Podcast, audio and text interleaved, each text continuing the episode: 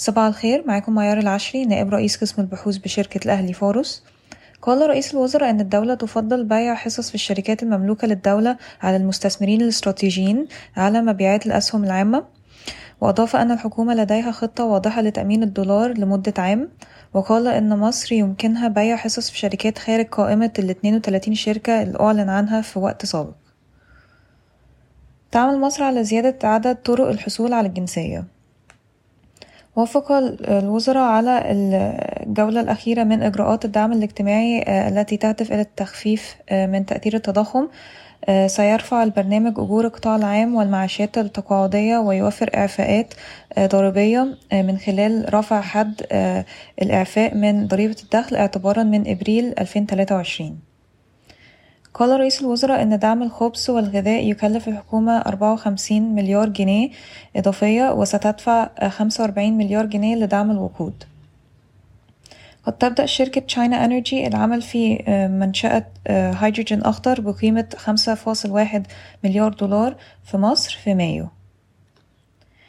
بلغ فائض ميزان المدفوعات بلغ فائض ميزان المدفوعات خمسمية تلاتة وعشرين مليون دولار خلال الربع الأول من 2022-2023 مدعوما بانخفاض قدره عشرين في المية في الحسابات الجارية.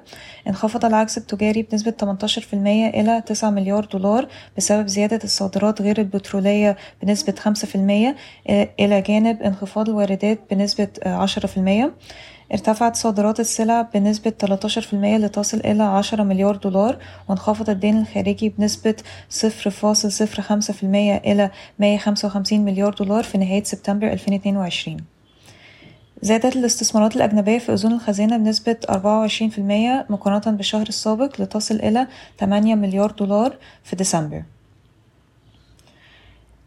لم يطبق البنك المركزي رسوم سحب جديدة من أجهزة الصراف الآلي مما وضع حدا للشائعات التي ترددت عن رفع رسوم السحب إلى عشرين لخمسين جنيه مصري.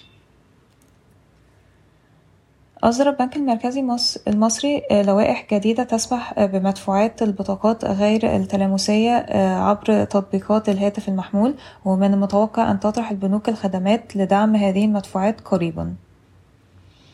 انخفضت العقود الآجلة لخام البرنت تلاتة فاصلة أربعة في المية لتبلغ عند تلاتة وتمانين دولار فاصل تسعة وعشرين سنت للبرميل أعلن رئيس البورصة المصرية عن خطة لإدراج شركة خدمات نفطية جديدة في البورصة خلال الشهر المقبل. نذكركم أن موعد المحكمة المقبل لشركة EGTS لدعوى قطعة أرض المرحلة الثالثة بمساحة عشرين مليون متر مربع في سهل حشيش هو إن لم يكن مؤجلا في 11 مارس 2023 تتطلع Elevate Capital إلى الاستحواذ على سبعين لتمانين في المية وليس مية في المية كما ورد أمس في Nile Scan Labs ستنشئ شركة سكوب و Oxide Chemicals وفاكسيرا مشروعا مشتركا لبناء وإدارة وتشغيل مصنع الحقن القابلة للتحلل والإمدادات الطبية الأخرى. سيتم بناء المصنع بتكلفة عشرة مليون دولار في مجمع فاكسيرا الصناعي. ستشترك بيركن ألمر و HVD Life Sciences Egypt مع الحكومة لبناء مختبر فحص بيتا ثالاسيميا وتعتزم شركة انفينيتي لتصنيع السيارات تصنيع سيارات محليا من خلال استثمار حوالي مليار جنيه بهدف بدء الإنتاج في الربع الثالث من 2023 شكرا ويوم سعيد.